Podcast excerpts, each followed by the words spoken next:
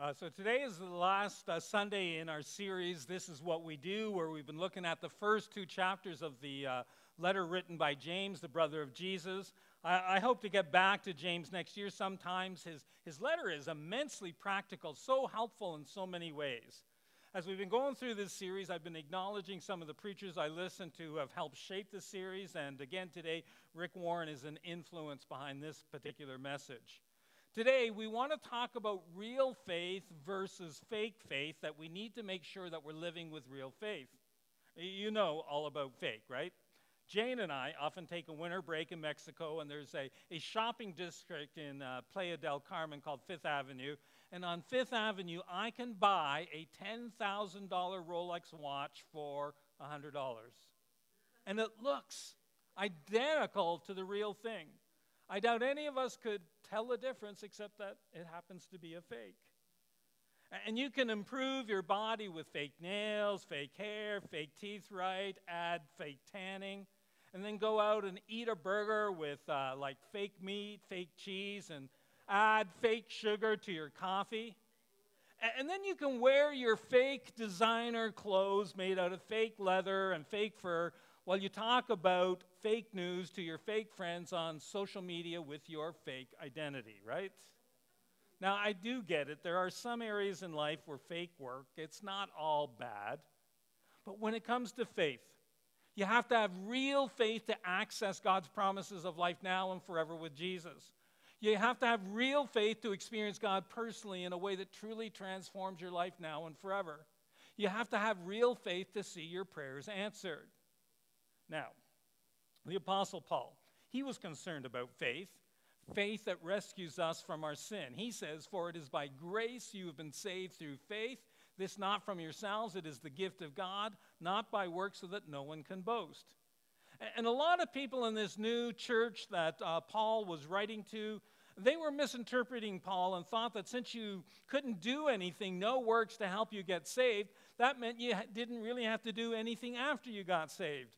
In other words, they embraced a faith that wasn't real, a, a fake faith. Oh, and saved means you have received the forgiveness of your sins from Jesus. You've invited him into your life as your leader and, and, and, Lord. You have been rescued from death and hell to life everlasting. So, saved means rescued. But to those people who thought that being saved by faith meant they didn't have to do anything after they were saved, James wants us to know that that's fake faith, that fake faith doesn't save. Let, us look at what James writes.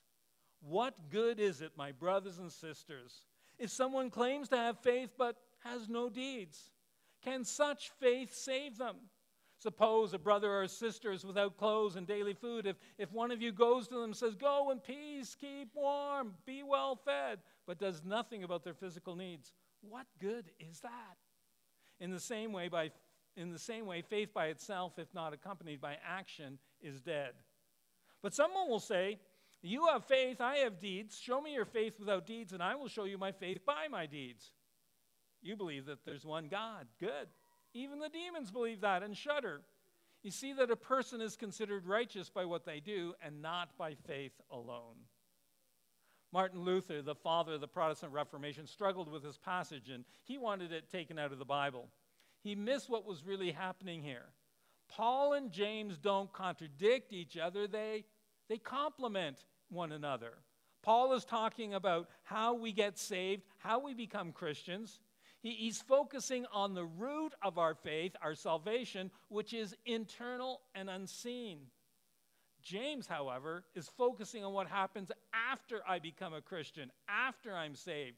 He's looking at the fruit of following Jesus, and that fruit is external and visible. So it's really two sides of the same coin. When Paul talks about works, he's talking about keeping Jewish laws in order to become a believer. He says you can't do that.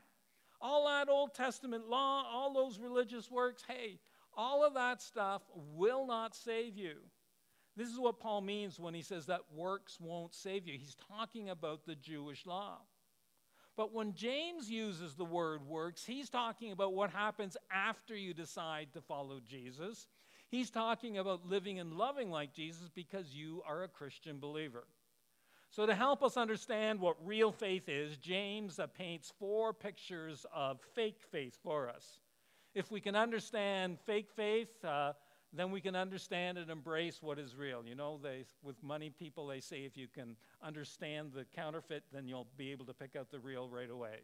So let's start with the first thing James wants us to understand. Number one, fake faith can be merely words, but real faith is more than just words, like much more than words. James says, What good is it, dear brothers and sisters, if you say you have faith but don't show it by your actions? Real faith is more than just saying a prayer. Prayer is great, but real faith is more than that. We have something that we call the sinner's prayers. There's various versions of it. At its simplest, it's just God, be merciful to me, a sinner. It's a great prayer to pray, but faith is more than that prayer. Real faith, um, real faith that asks for God's forgiveness, it results in a changed life. Real faith always, always turns into action. In Canada, where church attendance is dropping, the, the number of people who claim to believe in God is still really high, like over three quarters of all Canadians. But that still doesn't mean that 28 million Canadians have real faith. Most don't. I mean, lots of people believe something, have some sort of faith. I think uh, those country western awards that you watch, and a singer might say, Hey, I want to thank the man upstairs doesn't necessarily mean that they're a Christian. So James is saying just because you say you have faith doesn't mean you really do. Jesus, by the way, said the very same thing. Not everyone who calls out to me, Lord, Lord, will enter the kingdom of heaven, only those who actually do. Only those who do the will of my Father in heaven will enter. Yeah, those are tough words. It's not just what you say, it's what you do. Real faith always turns into action. I'm thinking of a time I was driving in Toronto and someone, for some reason, didn't appreciate my driving and they flipped me the bird. I can't imagine why, but my wife tells me she can. Anyways, they drove past me and I noticed they had a Jesus Love You bumper sticker on their vehicle. Is that real faith? I think not. So, what value is there in a faith that is words only? Uh, it's a fake faith, no value. It's worthless. Talk is cheap. So, real faith is more than the words I say. Okay, secondly, fake faith can be just full of emotion. Real faith is more than just the emotions I feel. Faith can include emotions, absolutely, but emotions alone are not real faith.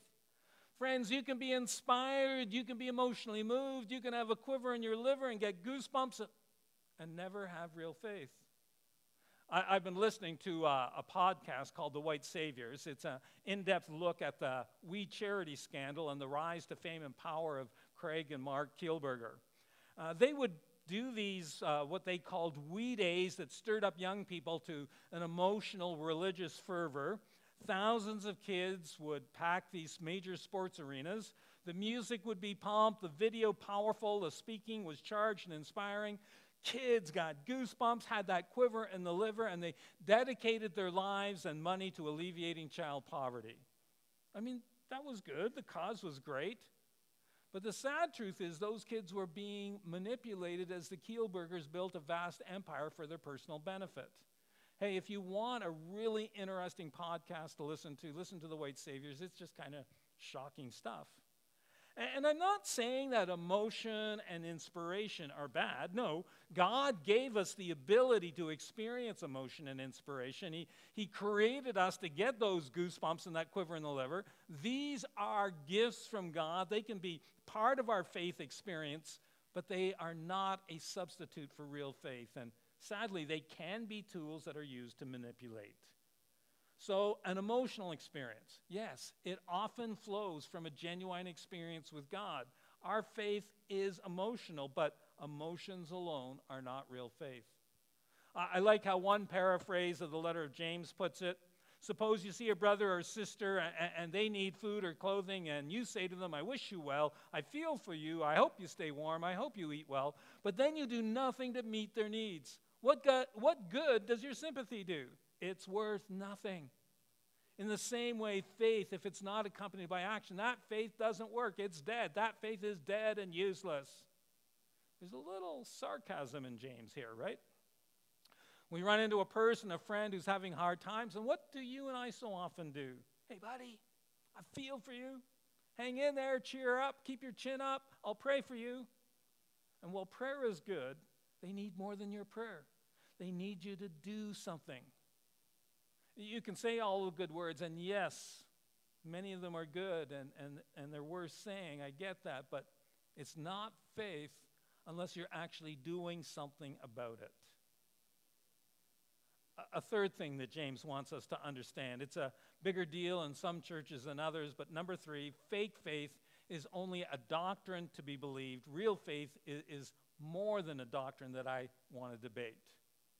You can believe all of the doctrinal truth you want. You, you can make faith all about your mind. It's what I believe in my mind. It's an intellectual deal. It's a mental challenge. It's a theology to be studied. It's a, it's a doctrine to be debated. It's a dogma to be defended.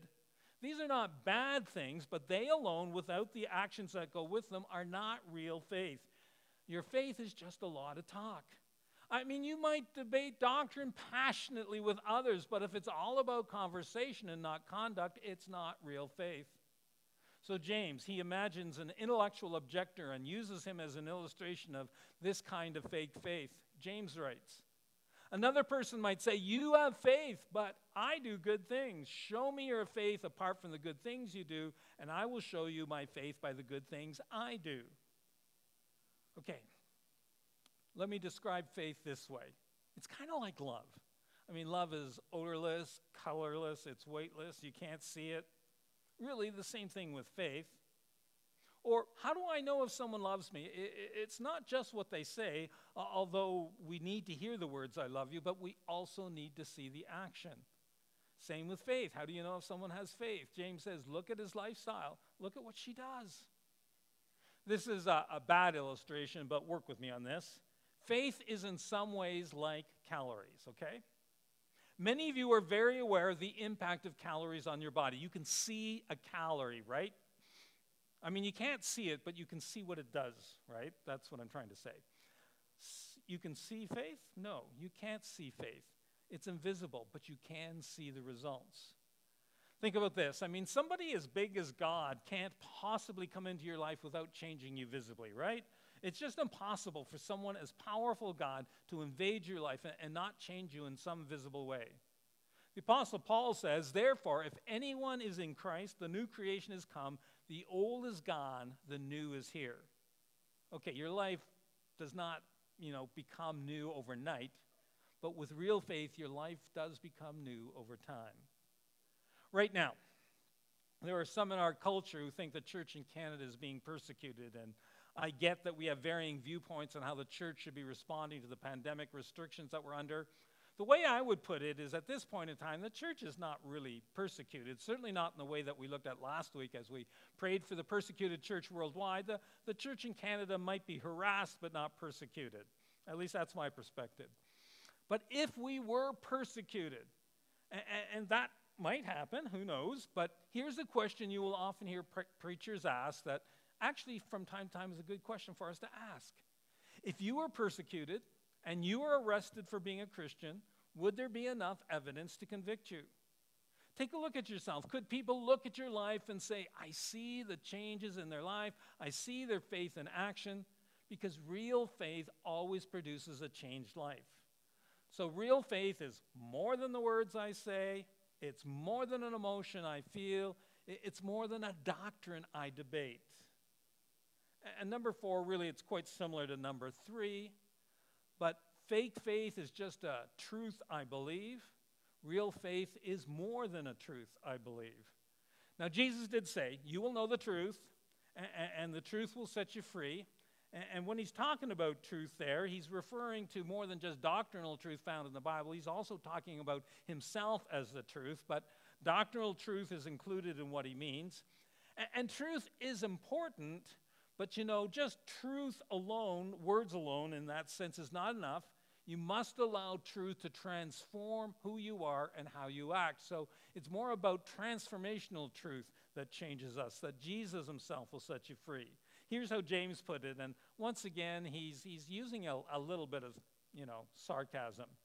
James says, You say you have faith, for you believe there is one God. So that's truth. That's doctrinal truth. There is one God.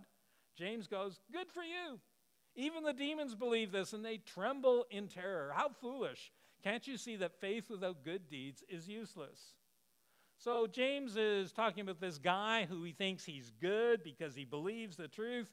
I believe in one God. And James is saying to this guy, Yeah, big deal. The devil believes in God. You do know that the devil is not an atheist and that you're not going to see the devil in heaven, are you?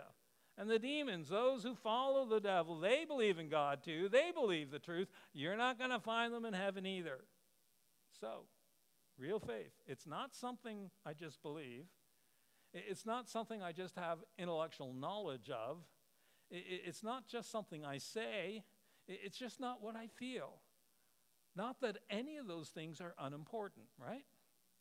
But real faith, according to the Apostle James, is something that I do. Faith is active, not passive. Faith is a commitment. Faith is a choice. Faith is an action. James sums it up like this As the body without the spirit is dead, so faith without deeds is dead. And then uh, James, he, he ends his little talk he's giving about real faith versus fake faith by giving us two examples of real faith. He talks about Abraham and Rahab, two Old Testament characters.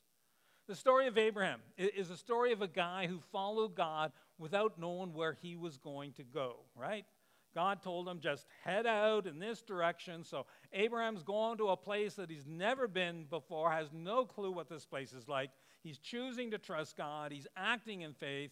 He, he trusted that God would lead and provide. His faith was active, and yeah, God turned up and led.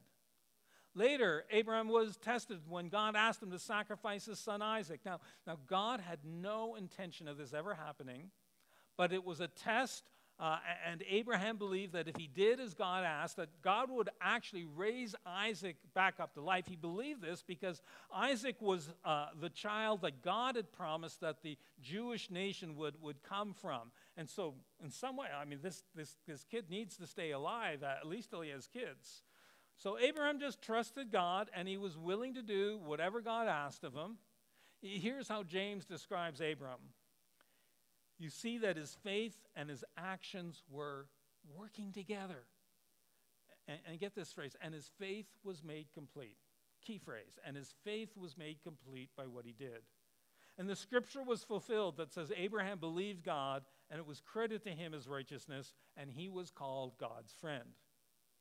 Friends, there isn't a better thing to be called than a friend of God. I mean, wow, that's a, that's a friendship that will last forever. Hey, I, I would love for you to become a friend of God today. If you're not sure that you're a friend of God, you can ask Him and you can cross the line of faith. We'll, we'll pray for you at the, uh, we'll, we'll just pray that way at the end of the message. So, would you think about it? Are you willing to become a friend of God? And then James gives us another story Rahab. It's a spy story. Moses had led the children of Israel, uh, children of Israel, we'll get it right, Anyways, Moses had led the children of Israel out of Egypt. This was after 400 years of bondage. They're ready to go into this new land that God had promised to them, you know, the promised land. And there's a city there called Jericho. It's a highly fortified city. And, and the people in that city, they're a little fearful of these Israelites marching up on them, and uh, they're ready to fight. So Israel decides to send in a bunch of, you know, some spies to check it all out.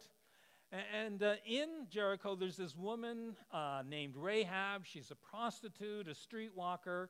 Some of you know what she did. This, this prostitute risked her life to save the lives of the spies that had been sent into Jericho. She let them escape out of a back window down a wall. And because she risked her life to save God's people, God put her in the genealogy of Jesus. Rahab is one of four women who were uh, part of the genealogy of Jesus, and uh, back then you were only supposed to have men in a genealogy, but it included four women, including Rahab, who was uh, not Jewish, who was a prostitute. And, and friends, you got to get this. Rahab's faith was more important than her background. I mean, how awesome is that? Everyone's welcome, nobody's perfect, anything can happen. Rahab risked her life to save others. She's showing faith in action. Our faith is demonstrated by what we do. Okay. There's an old, old illustration that preachers decade ago used to explain faith. I've heard it lots, and I've used it before, and it's time to use it again. It's the story of a young man, a, a, a famous tightrope walker, George Blondin. The Smithsonian Magazine called him the daredevil of Niagara Falls. It's June 30th, 1859, and about 25,000 thrill seekers have arrived by train and steamer and are dispersed on either side of the American or Canadian side of the falls. Canadian side, by the way, had the better view. They came, uh, they came to watch Blondin walk a tightrope across the Niagara River right at the falls.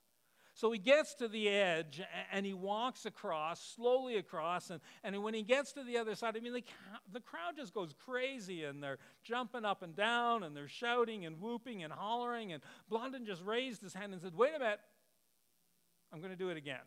And he turned around and he walks all the way back. When he gets back to the other side, I mean, the crowd goes crazy again, and they're going, This is great. This is the greatest act we've ever seen. And he raises his hand again. He says, Wait a minute. I'm going to do it one more time, and I'm going to push a wheelbarrow across. So he gets a wheelbarrow, and he starts putting it across on this tightrope across Niagara Falls. And he gets out in the middle and, and shakes a little bit, and the crowd goes, Whoa! But he's in full control. He, he knows what he's doing and he gets it over the other side. He lands it on the other side. And, and yeah, the people just go crazy. And, and a man walks up to, to Blondin and he goes, Mr. Blondin, you are the greatest perform. I mean, just this is the greatest performance I've ever seen. And I, I believe you could do this a hundred times. I believe you could do this the rest of your life. I, I don't think you'd ever fail. I believe in you. And Blondin looked at him and said, So you really believe in me, huh? I think he was American, so it's not A. And uh, and so the guy goes, Yeah, oh man, I, have got faith in you. I, I know you can do it. Um, Blondin then turned around, he dumps whatever he had in the wheelbarrow, and, and he says, Okay, buddy, you get in the wheelbarrow. That's the test of faith, right? That's the test of faith. Will you get in the wheelbarrow? It's one thing to say, it's one thing to feel, it's one thing to debate it. None of those things are real faith. It's one thing to claim you believe it, but will you get in the wheelbarrow? Our behavior shows what we really believe. And by the way, that believer, he didn't get in the wheelbarrow. Although later on, on another occasion, uh, a, a Blondin carried a guy by the name of Harry Colcord on his back as he crossed across the falls. So, where am I going with this? Here are some words from Paul Examine yourselves to see whether you're really in the faith. I think this is a good time for us all to examine ourselves and ask if we have real faith or if, after examining our faith, it just might be fake. You talk the talk, but you really haven't gotten into the wheelbarrow. There's nothing in your life that shows that you're really a Christian. You're not much different than anyone else who doesn't believe. Have you stepped over the line of faith and become an authentic follower of Jesus with real faith that can be seen in your life? Today, I just want to ask you to invite Jesus to come into your life and to make a commitment to follow Jesus and allow Him to lead and transform your life so that you become a doer of God's word, that you would be full of real faith. I'm going to pray in a minute, and you can pray this prayer with me. It will be a prayer of real faith, uh, fake faith. So, would you bow with me and pray? Father God, I don't want to have fake faith. Just, just tell them that. I don't want to have fake faith. I really want to trust you. I, I want you to change my life for the good. I, I don't want to just talk the talk and not walk the walk. I, I want my life to be changed for the better by you. I, I, I, I want my life to become what you want it to be. I want to learn to trust and follow you like Abraham and Rahab. Jesus, I give my life completely to you. In your name I pray. Amen.